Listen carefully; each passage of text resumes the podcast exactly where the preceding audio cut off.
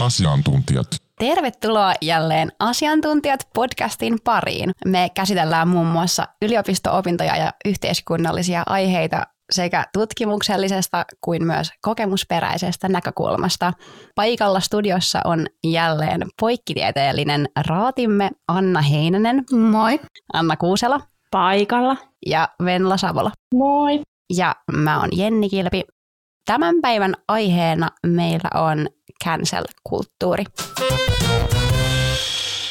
Mä ajattelin, että määrittelemällä on hyvä aluksi tota, katsoa joku virallinen määritelmä, jota mä etsin netistä. Monia löytyi. Mun mielestä paras oli Pop Culture Dictionaryn määritelmä, jonka mä oon vapaasti kääntänyt, että cancel-kulttuuri tarkoittaa suosittua tapaa lopettaa julkisuuden henkilöiden tai yhtiöiden tukeminen, jos he ovat tehneet tai sanoneet jotain, jota pidetään moraalisesti kyseenalaisena tai loukkaavana. Tämä kansalaaminen perinteisesti tapahtuu sosiaalisessa mediassa massaryhmähäpäisemisen muodossa.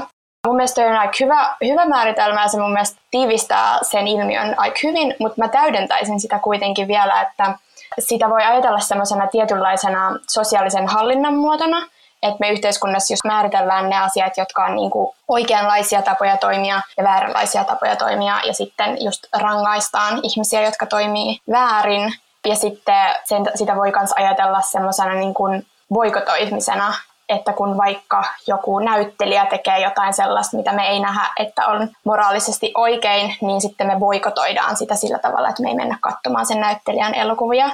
Ja sitten tota, cancel-kulttuurin yhteydessä yleensä puhutaan call-out-kulttuurista, ja tota, call-out-kulttuuri on mun mielestä vähän niin kuin cancel-kulttuurin semmoinen lievempi muoto, että se on ehkä semmoinen, että, että jos joku ihminen sanoo vaikka jotain, jotain meidän mielestä sopimatonta jossain vaikka Twitterissä, niin sitten monet ihmiset sanoisikin vaikka, että hei, että toi ei ollut ok, että, että ota pois se twiitti tai että pyydä anteeksi sitä twiittiä, mutta mut se ei suoranaisesti ole ihan sitä cancelaamista, että lopetetaan täysin seuraamasta sitä ihmistä. Tämähän on tosi väitelty aihe. Monet sanoo, että me eletään, niin kuin, eletään tämmöisessä cancel-kulttuurissa, jossa kaikkia niin kuin, tekemisiä ja sanomisia pitää pelätä. Ja sitten toiset taas sanoo, että, ää, että oikeasti niin kuin, ei eletä, vaan että se on tämmöinen joidenkin ihmisten keksimä tämmöinen valhe, tämmöinen olkiukko. Ja sitten joidenkin mielestä taas on ihan sairaan hyvä, että me eletään tällaisessa kulttuurissa, jossa esimerkiksi rasistisia tai seksistisiä juttuja ei enää julkisuuden henkilöt saa tehdä. Mutta me puhutaan myöhemmin lisää tuosta, että, että tota, miten, millä tavalla sitä, niin kuin, tätä ilmiötä ehkä puolustetaan ja sitten vastustetaan ja mitä hyvää tai huonoa tässä ilmiössä on. Oliko, oliko toi teidän mielestä, tiivistikö hyvin?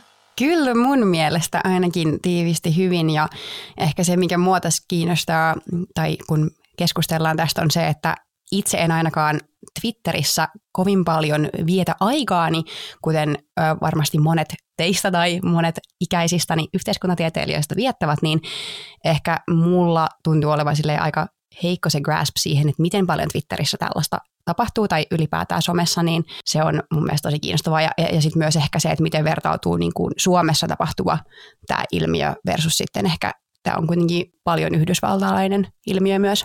Joo, ja mun mielestä se on tosi mielenkiintoista ehkä, että just vaikka se Twitter-keskustelu tosi paljon mun mielestä keskittyy siihen yksittäisten ihmisten canceloimiseen, ihana anglismi, ja tota, ehkä cancel-kulttuurin vastustajat, jos sanotaan, koska tässä on tosi, just tosiaan, että on tosi väitelty, niin keskittyy yleensä siihen ihmisiin, eikä ehkä ajattele, että vaikka joku oma semmoinen joku yritysboikotti, niin on sinänsä myös ihan samaa cancel-kulttuuria, sitä vaan kutsutaan eri nimellä, mutta se on ehkä jännä ja odotan, että pääsempi keskustelemaan syvällisemmin just, tota, just tästä väittelystä tämän takana.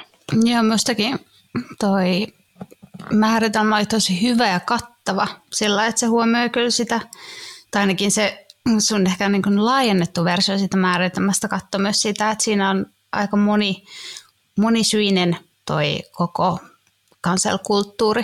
Siihen liittyy sekä vähän niin kuin hyviä ja huonoja puolia, mutta mua ainakin yes, kyllä vähän mietityttää, että missä menee sen kanselkulttuurin rajat. Että vähän niin kuin mitä me lasketaan siihen kanselkulttuuriin, että millaisia asioita. Joo, ja onhan tämäkin äh, hallinnan ja vallan käyttöä, että miten me määritellään tämä. Että varmasti semmoiset ihmiset, joilla on tosi vahva mielipide siitä, että onko tämä maailman paras keksintö vai onko tämä suurinta syöpää, niin tota, määrittelee tämän varmaan vähän eri tavalla. Et mun mielestä sulla on hyvä yritys tässä, että tämä on mahdollisimman jotenkin neutraalia. Joo. Kiitos. Aika symppistä hyvä yritys. Ehkä sellaiset ihmiset, ketkä suhtautuu tähän, tähän tosi tunteella, ja ehkä toki myös jotkut ihmiset, joilta tulee vaikka tosi lähellä, että ketkä kokee vaikka että heidät on cancelattu tai jotain, niin voi esim. olla nyt heti sille, että taas sun määritelmä oli heidän mielestään tosi provokatiivinen, mutta mä toivon, että sellaisetkin ihmiset silti jaksaisivat kuunnella meidän jaksoa, vaikka oltaisiin provokatiivisia, mitä me ei kyllä välttämättä olla. Niin, mä veikkaan, että me yritetään myös olla no ei ehkä yritetä olla, mutta mä en usko, että me luonteeltamme ollaan sitten lopulta kuitenkaan hirveän provokatiivisuuteen pyrkiviä.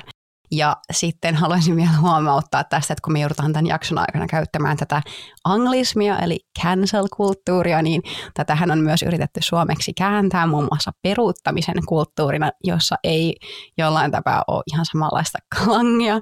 Mutta yksi asia, mitä ilmeisesti tuohon termiin yhdistetään, on se, että cancel on monella tapaa niin kuin markkinavoimiin myös liittyvä tavallaan, että sä voit peruuttaa esimerkiksi ostoksen, niin se termi on myös siinäkin mielessä vaikea suomentaa. Toki varmasti en ole myöskään suomen kielen asiantuntija, mutta mun mielestä yritetään vaan nyt selviytyä siitä, että me joudumme käyttämään tätä anglismia tässä jaksossa. Joo, mun mielestä se on ihan perusteltu, että me käytetään nyt tätä anglistista termiä, koska se on mun mielestä yleistynyt suomalaisessakin keskustelussa nimenomaan sen termin kautta. Niin... Mä oon aivan mä oon aivan hämmentynyt, kun mä luulin, että me ollaan tekemässä tämmöistä trollauspodcastia, jonka aika me määritellään suomen kieltä uusiksi ja luodaan täällä joku pätevä tieteellinen suomenkielinen määritelmä, mutta okei, katsotaan. Katsotaan, mihin me ollaan menossa. Joo. Se oli sun seuraava podcast ääni, mihin sä oot menossa. Ai niin, se podcasti. Joo, mä voisin, mun mielestä se on tärkeää, että kun keskustellaan tästä cancel-kulttuurista, niin ymmärtää, että mistä se tulee. Niin sit mä voisin tällaisen hyvin lyhyen historiakatsauksen kanssa teille esitellä. Kun mä lähdin tutkimaan tätä asiaa, niin mä löysin monia kirjoitettuja juttuja siitä, että artikkeleja, että kuinka tämmöinen ihmisten joukkohäpäiseminen ei itse asiassa ole mikään uusi ilmiö. Että et se ei ole sillä tavalla, että aikaisemmin ollaan eletty aika vapaasti ja nyt mielletään tällaisessa cancel-kulttuurissa. Et jos mennään historiassa tosi pitkälle taaksepäin, niin esimerkiksi noitavainot voidaan nähdä eräänlaisena niin kuin sosiaalisella kontrollina, jolloin tietynlaiset naiset, jotka käyttäytyy tietyllä, tietyllä tavalla, niin nähtiin vääränlaisina naisina eli noitina ja sitten heidät poltettiin tai mitä oliko siellä kanssa hukutettiin ja näin. Et yhteiskunnassa on aina ollut sillä tavallaan se oikea hegemoninen niin oikeita mielipiteitä, ajattelutapa ja sitten ihmiset, jotka poikkeaa sellaisesta ajattelusta, niin niitä, niitä ajatellaan niin kuin vääränlaisena ja yleensä sit niitä yle, yritetään työntää pois ää, tota valokeilasta. Et esimerkiksi Hollywoodissakin on mun mielestä historiallisesti ollut silleen, että ne, joilla oli jossain vaiheessa enemmän niin semmoisia, niin että ne vaikutti olevan niin kuin myönteisempiä kommunismille, niin niitä blacklistattiin. Ja, mutta tämä nykyinen cancel-kulttuuri on mun mielestä kuitenkin vähän eri asia, koska se ajatellaan nimenomaan liittyvän sosiaaliseen mediaan. Ja se on syntynyt niin kuin 2010-luvulla. Sano vaan. Joo, ei mä ajattelin ehkä sitä, että just jos puhutaan noista noitavainoista, niin sehän on ehkä pieni läppäkin sille nykyisin, että porukka just on se, että no mut olisi ainakin poltettu rovialla ja ottaa sitten semmoista ylpeyttä, mutta sitten nykyisin ehkä monet kokevat, niin kuin, että cancel-kulttuuri on suuri pelko, niin kuin, että mikä ei olisi niin pahempaa kuin se, että sut cancellattaisi. Mutta toki helppo puhua nykymaailmassa tällaisia ja sitten mun mielestä tois noita vainois, myös mun mielestä tulee aina tämän cancel-kulttuurin yhteydessä jollain tapaa nämä noita vainot. Esimerkiksi Trumpin kannattajakunnassa oli paljon tätä, että Trumpia nyt noita vainotaan. Ja mun mielestä se on ironista monellakin tavalla, että koska miettii, mitä noita vainoista tapahtuu ja sitten miten nimenomaan niin tämä kyseinen ilmiö on niin vahvasti, että aina se historiallinen konteksti, mikä otetaan, niin on se, että noita vainoissakin oli tämä sama. Jep, ja siis just se, mitä Venla sanoi esimerkkinä myös esimerkiksi tuolta Hollywoodista just, että kyllähän tähän voisi, se esimerkki voisi olla ihan mikä tahansa, tai että se voisi olla just ö, tietyn sodan aikana ö, tietynlainen käytös tai tietyn ö, hallintomuodon aikana tietynlainen käytös, mutta se on aina just se noita vainot, mutta se on tapa, millä luemme historiaa ja tämän päivän kontekstia siihen. Että. Useammassa artikkelissa, jota mä oon lukenut, niin on sanottu, että ensimmäinen tämmöinen cancelaus-tapaus tässä niin kuin nyky-cancel-kulttuurissa oli tämmöinen kuin 2013 tämmöinen yhdysvaltalainen PR-johtaja Justin Sacco äh, lensi Afrikkaan ja se twiittasi Going to Africa, hope I don't get AIDS, just kidding, I'm white. Se nousi siihen lentokoneeseen ja sen nimi rupesi trendaamaan Twitterissä. Ja tämä, tämä tapaus ja sitten pääosin siis ihmiset hän niin kun, oli järkyttyneitä siitä twiitistä, ne näki sen twiitin hyvin rasistisena ja loukkaavana. Sitten monet oli myös semmoinen tota, mun mielestä hashtag kuin silleen, että has she landed yet, tai joku tämmöinen, jossa ihmiset oli silleen, että koska siitä oli tullut niin iso juttu, ja se ei selvästikään ollut yhtään tietoinen siitä, että mitä, mitä tapahtui, koska se oli lentokoneessa ja sille ei ollut yhteyttä internettiin. Sitten kun hän laskeutui, niin sitten kun huomasi, että tämä oli tullut tosi iso juttu, hän poisti tämän tweetin, mutta siinä vaiheessa oli liian myöhäistä ja hän oli saanut jo potkut. Mä haluaisin sanoa tähän myöhemmin, että lisätä, että se on itse asiassa myöhemmin saanut sen saman työpaikan kanssa takaisin ja saman pestinsä. Mutta kyllä mun mielestä perustellusti voi sanoa, että toi oli aika tämmöinen niin klassinen esimerkki cancelaamisesta, että, että sä sanot jotain, joka koetaan niin kuin loukkaavaksi, ihmiset järkyttyy siitä, siitä tulee tosi iso juttu ja, ja, ja siitä tulee taloudellisia menetyksiä, eli esimerkiksi miten hänellä oli, että hän menetti työpaikkansa. Mulla se jotenkin mietityttää, että aika mielenkiintoinen, että miten toi eri tavalla olisi käynyt, jos hän ei olisi laittanut, oliko se Twitterin, minne hän sen kommentin oli laittanut. Mutta jos hän olisi saman kommentin laittanut vaikka jonkun työpaikkansa yhteiselle keskustelufoorumille, että se ei olisi siitä jos tullut julkinen, niin hän ei olisi varmaan menettänyt työtä, vaan saanut vaan ainoastaan puhuttelun. Mutta sitten tämä laaja mediahuomio varmasti vaikutti paljon siihen, että se olikin sitten heti potkut. Sanomatta siitä, että olisiko se ollut yhtään sen niin kuin anteeksi annettavampaa tuommoiset kommentit, riippumatta siitä, millä alustalla hän on sen sanonut, mutta silleen, että varmaan niin kuin just tämä media huomioi kyllä aika paljon sitten puusta sitä, että mikä oli se lopputulos. Jep, että ehkä ilmiselvä asia liittyen tähän on se, että sillä on tosi paljon väliä, että missä platformilla tätä koko asiaa handlataan tai että missä, missä sä käyt tätä keskustelua, koska monia kommentteja tapahtuu nimenomaan tämmöisissä sisäisissä ryhmissä, missä moni kokee, että tämä on kyllä ei ole ok, mutta nimenomaan se julkisuus ja se, että kuka tahansa voi mennä lukemaan sen twiitin sieltä ja, ja kommentoimaan sitä, niin se on mun mielestä olennainen osa tätä ilmiötä. Ja, ja sitten tavallaan vaikka joku asiasta tapahtuisikin jossain suljetussa ryhmässä, niin just vaikka screenshottien muodossa sen tuominen tavallaan ne julkiseen sfääriin. Hänellähän on varmasti ollut tarkoituksena, tai no, mistä me sen tiedämme, mutta vitsailla, ja se on vaan niin hyvin epäonnistunut vitsi.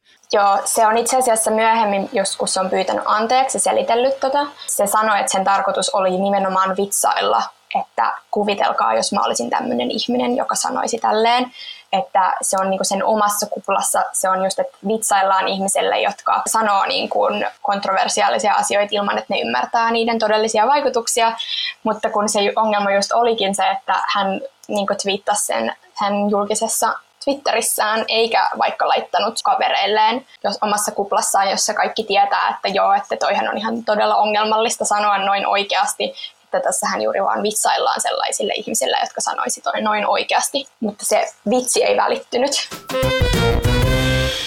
Tähän tapahtui siis vuonna 2013 ja tota, tätä pidetään tämmöisenä ensimmäisenä sosiaalisen median cancelaus-tapauksena, mutta tota termiä cancelled ei käytetty tolloin vielä, koska se termi ei ollut vielä yleistynyt. Tämän termin cancelled alkuperä on mustasta Twitteristä, ja t- sehän on niinku tämmöistä AVA, eli uh, African American Vernacular Englishia, eli tämmöinen tapa, että miten afroamerikkalaiset puhuu englantia keskenään, ja siellä, siellä se oli niin kuin, Black Twitterissä se oli niin kuin tapana sanoa yleensä ihmisille, joiden, joiden kanssa oli eri mieltä, että you're cancelled.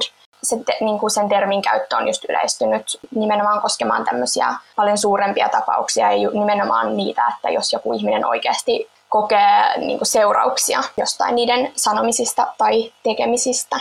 Tämä oli mulla ainakin uusi, uusi tota tieto. Mun mielestä on silleen hauska, jos ajattelee sitä, että et, et teoriassa voitaisiin siis ajatella, että cancelaus on kulttuurista omimista. Joten periaatteessa ne ihmiset, ketkä vastustais cancelausta, niin tota, periaatteessa samalla vastustaa kulttuurista omimista. Hyvä provo. Voidaan, voidaan tota, leikata sitä Mun aivot meni ainakin solmuun tuossa, kun alkoi lähti miettimään, että totta muuten. Ei, mutta mä oikeasti mä oon lukenut paljon sellaisia tekstejä, joissa on just sillä, että koska toi termin ottaminen käyttöön, just valkoisten ihmisten ottaminen käyttöön, niin, se on vähän se, sitä pidetään semmoisen kulttuurisen omimisena, että, että se on ihan sairaan yleistä, että, että, valkoiset ihmiset omii niin kuin mustien käyttämää kieltä jotenkin itselleen. Ja sitten musta on silleen, tämä oli vaan meille, ei teille. Mitä teille tulee ekana mieleen, jos te mietitte niin cancel-kulttuuria? Että joku, ketä on cancelattu, ketä on koitettu cancellaa?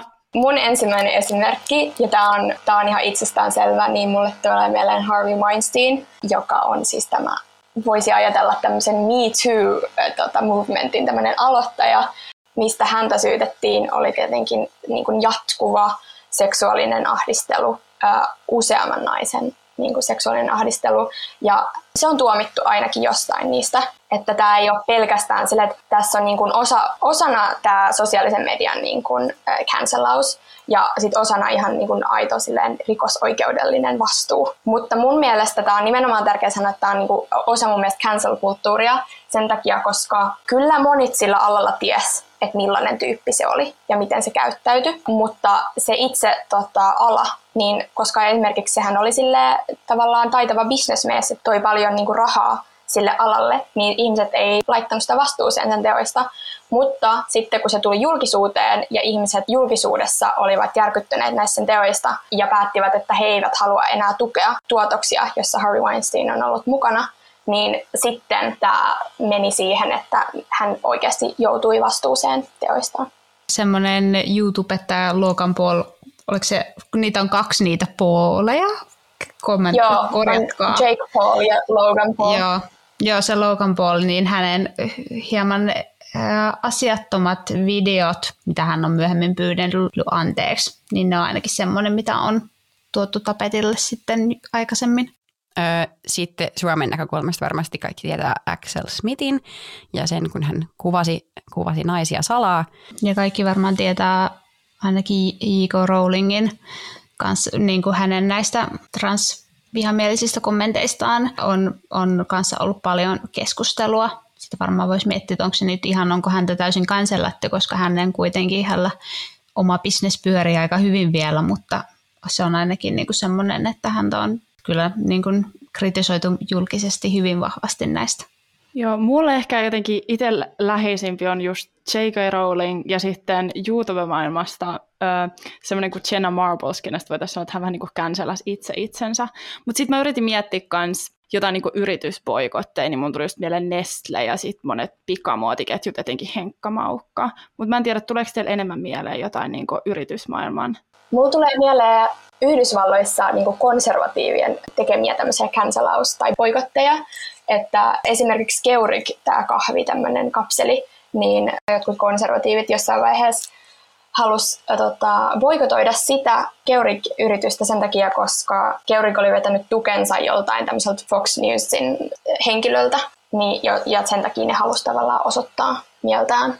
No just kun tuli tuossa, mainitsit nuo yritykset ja puhuttiin noista, että mitä yrityksiä, niin on jotenkin hankala jotenkin yhdistää sitä yritysten boikottia siihen cancel-kulttuuriin, vaikka varmasti se kuuluukin siihen, mutta jotenkin ehkä tämmöiset yritysten, vaikka joku Nestlen boikotonit sun muut, niin ne mie- mieltää yleensä jotenkin ehkä vähän eri valossa. Et varsinkin jos poikotoidaan vaikka yritystä sen takia, että se tuhoaa sademetsiä, niin siinä on ehkä joku, joku vähän semmoinen niin kuin erityyppinen vipa. Niin ja siis sehän on mun mielestä jokaisesta itsestäänkin vähän niin kuin miten sen myös haluaa tulkita, koska periaatteessa ne määritelmät kyllä mahdollistaa sen tulkinnan niin. Mutta tuossa on ehkä myös se, että jos ajatellaan cancel-kulttuurissa, että oikeasti, mikäs tämä Jennin ehdottama suomennus olikaan silleen... Peruuttaminen. Niin, että sä peruutat jonkun, niin se on myös helppo lähteä kuluttajana peruttaan joku random twiittailija verrattuna niin miljardiyritys, niin ehkä, ehkä se myös vaikuttaa vähän. Onko cancellauksesta hyötyä? Miettii ainakin noita, niin kuin, että joo, ehkä just jos cancellauksella saadaan yritys muuttaa niiden valintoja sillä lailla, että ne tuhoaa vähemmän sademetsää, niin se kuulostaisi aika hyödylliseltä, mutta onko cancellauksesta muuten yleisesti enemmän hyötyä vai haittaa? No mä näen ainakin äh, siinä olevan paljon hyötyä. Just toi, että yritykset, jos ihmiset oikeasti boikotoi sillä tavalla, että ne ei osta niiden tuotteita ennen kuin ne muuttaa niiden toimintaansa, niin siinähän on suuri joukkovoima, koska kyllähän niillä on silleen, että jos ne ei saa tuloja, niin sitten niiden on pakko pyrkiä katsoa niiden omaa toimintaa ja muuttaa sitä. Sitten toinen, mikä mulle tuli mieleen, on, että nykyään tämä on vähän tämmöinen niin kuin, tietyllä tavalla sellainen vallanvaihto, että voi ajatella silleen niin kuin joukkovoimana tämmöisiä voimakkaita yksilöitä kohtaan, jotka aikaisemmin on pystynyt toimimaan moraalisesti kyseenalaisilla tavoilla. Jos otetaan nyt vaikka Harvey Weinstein tai sitten Kevin Spacey tai jotain, jotain muita ihmisiä, jotka on niin kuin, toiminut silleen niin kuin, huonoilla tavoilla ja sitten niitä ei ole aikaisemmin pystytty kyseenalaistaa, koska ne on olleet niin voimakkaita, niin nyt kun on tämmöinen sosiaalisen median voima, jossa monet ihmiset voivat silleen julkisesti ää, näyttää, että ne ei, ne, ei, niin kuin, ne ei halua hyväksyä tällaista toimintaa, niin se on mun mielestä hyvä asia. Jep, ja usein ainakin on kuullut nimenomaan sen perustelun siitä, että valta-asema siirtyy eliitiltä massoille tietyllä tapaa. Sitäkin voidaan kyllä haastaa, että ketkä sitä valtaa siellä Twitterissä sitten esimerkiksi käyttää ja mikä on se kuplautumisen, mikä on sen vaikutus ja mikä on aito vaikutus tällä asialla niin kuin valta-aseman. Muuttaako tämä niin kuin jotain? Voidaan puhua siitä vielä siitä myöhemminkin, mutta se, mikä mulle ehkä tuosta tulee erityisesti mieleen on se, että joillain ihmisillä ammattina on sellainen tehtävä, että sä oot tavallaan on top of the food chain, eli sulle ei ole sellaista auditointijärjestelmää, että ihmiset eivät tavallaan pysty call auttaamaan sua sun työpaikalla, esimerkiksi jos sä oot suuri tähti, vaikka taiteilija jollain alalla, niin siihen ei ole sellaista järjestelmää, missä sut voitaisiin jollain tavalla pistää, pistää pihalle niistä tehtävistä, ihmiset silloin sietää sitä sun käytöstä niin sitten tämä ehkä on antanut sellaisen aseen, mitä ei ole ollut olemassa. Miten ehkä työpaikoilla muutenkin, kyllähän on, on pakko olla järjestelmä, jonka kautta pystytään osoittamaan, että tämä työntekijä ei vaikka tee työtään oikein, niin silloin siihen puututaan, niin mun mielestä se on ihan hyvä, että muutetaan järjestelmää myös esimerkiksi taitealalla sellaiseksi, että pystytään niin puuttumaan. Joo, siis mun mielestä ehdottomasti cancel-kulttuurin se kirsikka löytyy siitä, että, että jos just ala tai laki ei toimi semmoisena niin vastuuseen saattajana, niin periaatteessa pystytään saattaa vastuuseen ihmisiä, ketkä on tehnyt väärin. Just puhutaan vaikka taidealallakin, jossa on hyvin niin korkea-arvoisessa asemassa olevia ihmisiä, sitten samalla se nostaa heikommassa asemassa olevia paremmin ääneen. Ja just vaikka esimerkiksi mitä miityyhyn liittyy, niin just uhrien niin ääni nousee yli sen niin väärän tekijän. Mm. Ja ihan yleisestikin cancel-kulttuuri ehkä tuo sellainen median kautta valoon, että mitä käytöstä ei enää pidetä just hyväksyttävänä, että myös monet sellaiset ihmiset, joilla ei ole mitään sitä taustalla olevaa organisaation tai työpaikan jotain hallintojärjestelmää, mikä vähän niin kuin suodattaa niitä tai sanoo, että miten pitää käyttäytyä. Just puhutaan vaikka YouTubettajista tai muista tämmöisistä mediavaikuttajista, niin sitten ehkä se onkin sitten yhtäkkiä yleisö, joka määritteleekin sen, että mitä saa sanoa tai mitä ei pidetä enää hyväksyttävänä. Jep, ja mun mielestä cancel-kulttuuri, niin yksi hyvä puoli on myös se, että se ei vaikuta vaan siihen jo tapahtuneeseen väärinkäytökseen, vaan se voidaan ajatella niin muuttavan sitä yhteiskuntaa silleen suuremmin, että ihmiset on niin tiedostavampia heidän omasta toiminnasta ja ehkä muuttaa vaikka omaa käytöstä semmoista, että semmoinen ihminen, joka olisi voinut aikaisemmin vaikka ö, kiusata tai häiritä tai ahdistella jotakuta, niin ei tee sitä, koska se ajattelee, että, että hetken, että mähän voin oikeasti jäädä tästä kiinni. Ö, toki ehkä voidaan ajatella, että se voi myös olla call out-kulttuurin niin avulla voisi saada sen saman lopputuloksen, mutta periaatteessa sehän on tosi kiva, kiva lopputulema, mitä vähemmän vääryyttä tähän maailmaan mahtuu. Jep, ja tämä ei, ei tarkoita sitä, että välttämättä siitä automaattisesti seuraisi niin kuin se, että koko yhteiskunta on nyt herännyt tähän ja nyt kaikki muuttavat omaa käytöstään ja ajatusmalliaan, koska yhteiskuntahan ei toimi sillä tavoin.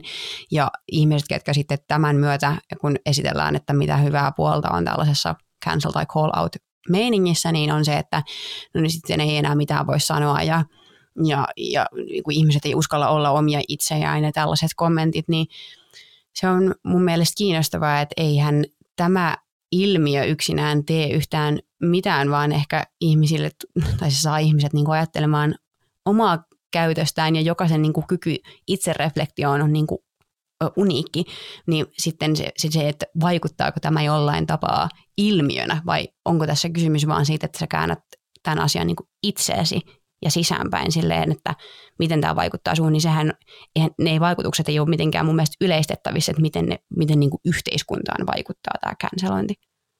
Useinhan cancel-kulttuuriyhteydessä puhutaan aina sitä, että, että pelkää sanoa asioita julkisuudessa, että mitenköhän sitä saa enää sanoa. Niin mun pitää, siihen mä kommentoisin, että, että mitä sä olit sanomassa.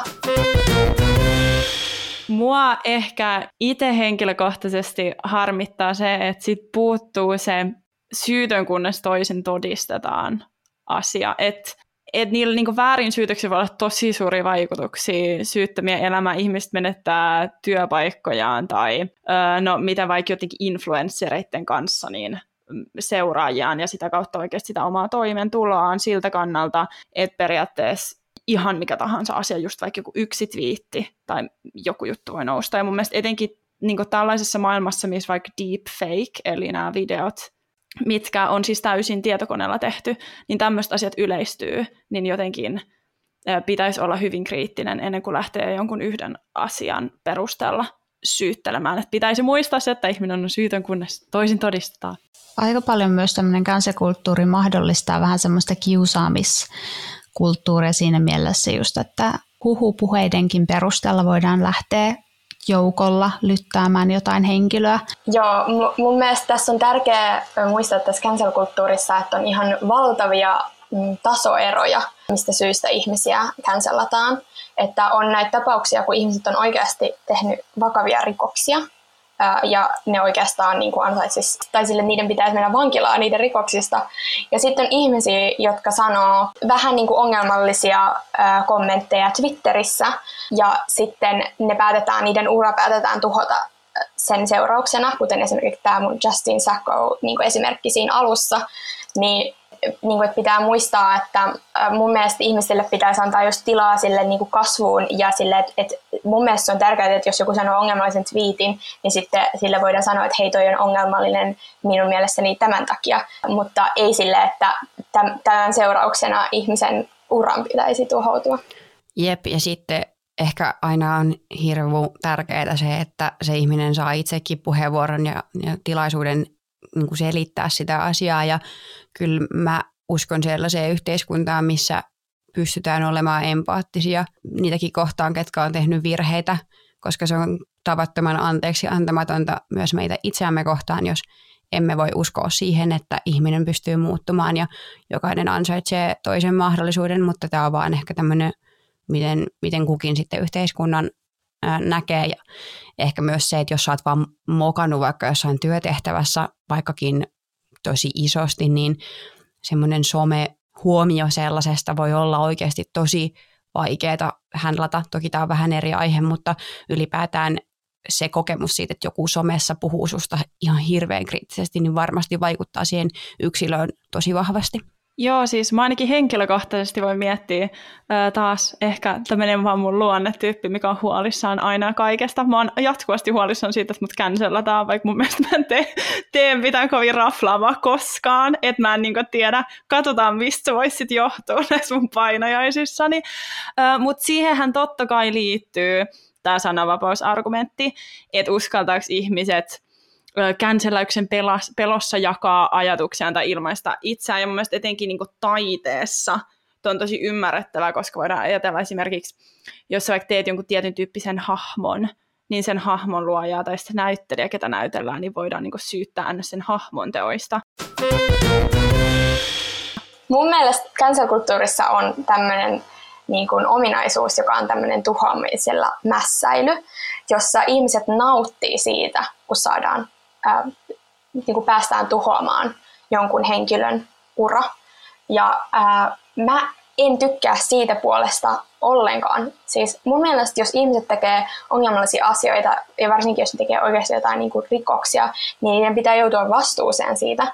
Mutta mä en niin kuin, yhtään niin kuin, tykkää siitä, että, että ihmiset oikeasti sille iloitsee ja mässäilee, kun jonkun sille ura tuhotaan, että on näitä tapauksia, että esimerkiksi on näitä YouTubettajia, joita cancelataan. Ja sitten kun näkee niin kuin oikeasti, että niillä on niin kuin miljoonia tilaajia, ja sitten ne tilaajamäärät vaan niin kuin romahtaa ja samaan aikaan niiden kaikki nämä tota, yhteistyökumppanit laittaa välit poikki ja sillä tavalla niiden niin kuin kaikki, niin koko ura tuhoontuu. Ja sitten ihmiset on silleen sairaan iloisia jotenkin siitä, että silleen, että hei, tää on hauskaa. Ja tää on niin kuin, äh, ihmiset on silleen, että ah, se on ihana nähdä, kun se ihminen kärsii. Niin mun mielestä se on jotenkin, että eikö, eikö tässä idean pitäisi olla sille tehdä maailmasta parempi paikka? mahdollistaako tämä myös vähän semmoista niin kuin liian aikaista ja liian helppoa kritiikkiä, kun varsinkin some mahdollistaa sen, että heti kun sulle tulee joku ajatus mieleen, niin sä voit lyöntää sen sinne internettiin muille sit sen sijaan, että vaikka haettaisiin tietoa itse tai vähän pohdittaisiin asioita ennen kuin niitä lähdetään kritisoimaan. Yksi semmoinen suomalainen esimerkki, mikä mun tulee tähän mieleen, selviytyjät Suomessa, Aki Manninen sanoi semmoisia tytötteleviä kommentteja, ja ne oli äh, menemättä siihen, että oliko se ehkä palauteryöppy, minkä hän siitä sai, että oliko se niin kun ehkä ehkä paikalla, niin ne oli hyvin seksistisiä. Mutta esimerkiksi siihen liittyen tuli tosi paljon sitä, että mässäiltiin niin sillä tilanteella sille, että niinpä, että toi on aina ollut ihan perseestä, että oikein tyylin sai mitä tyylin kerjäsi, vaan sen takia, että joku henkilö itse ei niin kuin, ole pitänyt hänestä.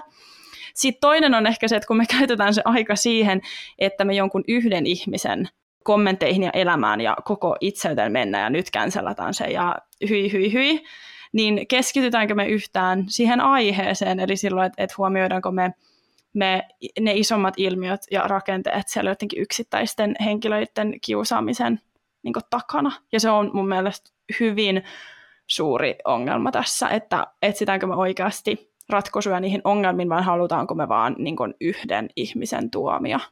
Tämä on mun mielestä tässä sen asian suuri ydin on nimenomaan se, että kun aina tästä puhutaan silleen, että yksilön känselaus versus rakenteiden muuttaminen, niin mä oon miettinyt, että onko sillä ö, yksilön kanselaamisella, niin mikä on se mekanismi, millä se sitten muuttaa niitä rakenteita. Se on tietysti jollain tapaa itsestäänselvää, mutta et, ö, usein kuitenkin esimerkiksi New York Timesin sellaisessa artikkelissa, missä analysoitiin kansalaisen historiaa, niin mainittiin just se, että usein kuitenkin maailma saattaa olla ennen ja jälkeen tämän kyseisen yksilön kansalaisen niin vähän samankaltainen, että, että jotta me pystytään, totta kai yhteiskunnalliset muutokset on vaikeita huomata, mutta että että jotenkin pystyttäisiin keskittymään siihen rakenteeseen, eikä ainakaan saataisi iloa siitä, että joku tyyppi, kenestä mä nyt vaan en tykkää, niin hänet nyt kanseloidaan ja hän menettää työnsä. Mutta mulla ei ole ehkä sellaista selvää näkemystä siitä, että mikä, millä tavoin sitä rakennetta sitten muutettaisiin, koska esimerkiksi mulle tulee Suomen näkökulmasta esimerkkinä mieleen tämä Imagelehdessä ilmestynyt pitkät jatkot artikkeli, missä kuvattiin Sibelius Akatemiassa tapahtuvaa vuosia kestänyttä seksuaalista häirintää, ja siitäkin nousi iso kohu, ja siinä nimenomaan ei nimetty näitä henkilöitä, vaan pyrittiin puuttumaan tai osoittamaan se rakenteellisuus siinä ongelmassa.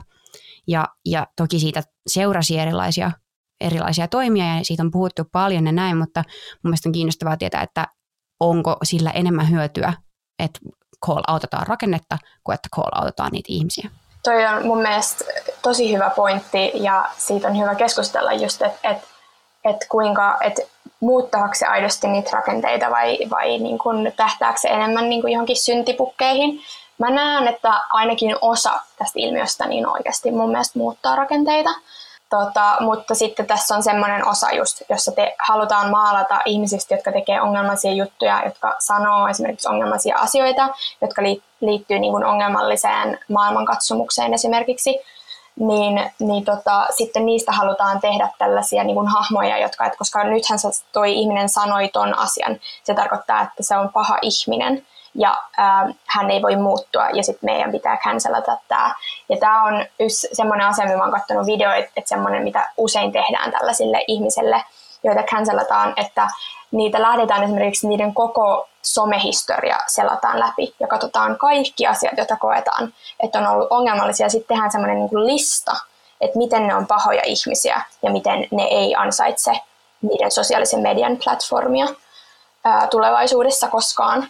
Ää, ja se on mun mielestä just ongelmallista, ää, koska se ei lähde niin kuin muuttamaan niitä rakenteita, niitä ongelmallisia rakenteita. Just se ihmisen oma aikajana, että kun ihmiset nykyään pelkää, että jos he sanoo jotain jossain, niin sitten jotkut käyvät pengomassa vaikka heidän Facebook-historiansa, niin ihmiset poistaa omaa historiaansa tämmöisistä palveluista, minne he on joskus kirjoitellut jotain tosi paljon ja sitten niin kuin muuttavat itseään jollain tapaa julkisena yksilönä, niin mun mielestä se siis tämä ei ole mikään, että ihmiset, jotka ovat julkisissa tehtävissä, vaan ihan tavalliset meidän kaltaiset pulliaiset, niin mä en tiedä, onko sellainen yhteiskunta hirveän toimiva, että sun pitää poistaa mennyt minäsi kokonaan. Suomessa on esimerkiksi Pirkka-Pekka Vetelius, ketä pyysi anteeksi näistä äh, hänen sketsiohjelmansa äh, sketseistä jostain saamelaisista romaneilta, niin silloinhan hän periaatteessa ollaan silleen, ei cancel-kulttuuri on liian pitkälle, mutta hän ainakin itse sanoi silloin, että se tuli hänen omasta halustaan.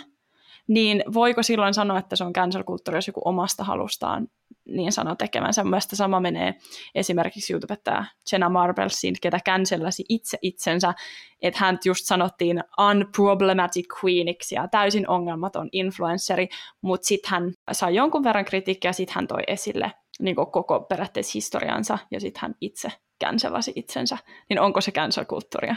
Mitä on cancel-kulttuuri? Toimiiko se ylipäätään?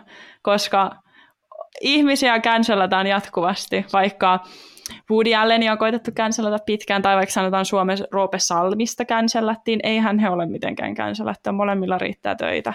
Eikö cancel-kulttuurin yksi perimmäinen tarkoitus on vaan saada se ihminen huomaamaan sen oma niin kuin ongelmallinen käytös ja muuttaa sitä. Ja eikö se sitten paras lopputulema olisi, että, että he niin kuin ottaa sen kommentin huomioon ja muuttaa sitten sen ongelmallisen käyttäytymisensä ja sitten jatkaa elämää ja näyttää sitten siellä, pysyy töissä ja pysyy mediassa ja näyttää sitten toivon mukaan sen, että he on muuttuneita.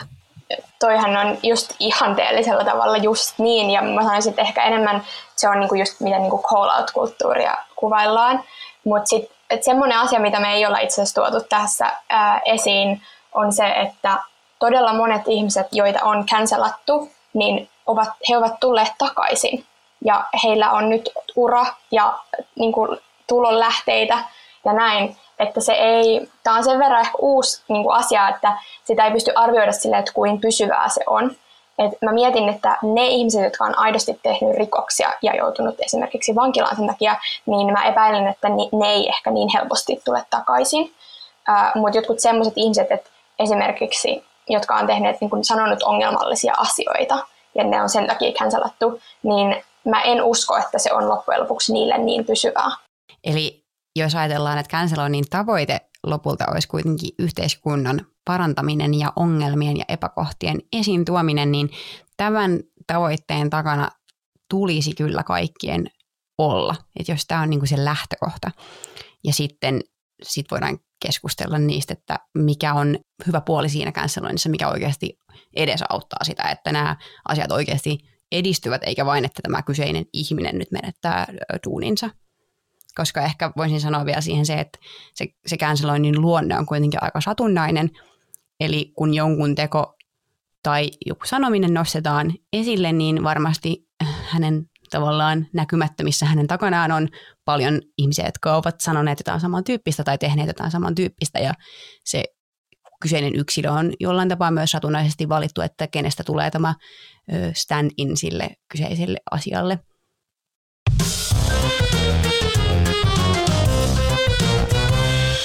Loppukevennys.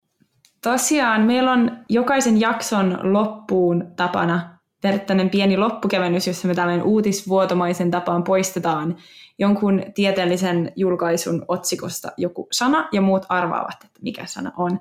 Mulla on teillä seuraavaksi surullinen loppukevennys. Hmm. Miksi yhä useammat äksät harkitsevat työnsä lopettamista? Ai. Ja tämä toimi ilman tuota Xää. Miksi yhä useammat harkitsevat työnsä lopettamista? Tässä on haussa joku tietty työntekijäryhmä. Meitä ei ehkä tietää. Sairaanhoitajat. No hyvin lähellä mentiin kyllä heti, sen voin sanoa. Joo. Lähihoitajat. Vanhustyöntekijät. Niinpä. Ahaa, olisin sanonut opettajat. Joo. Hyvä. Sekin no, olisi varmaan.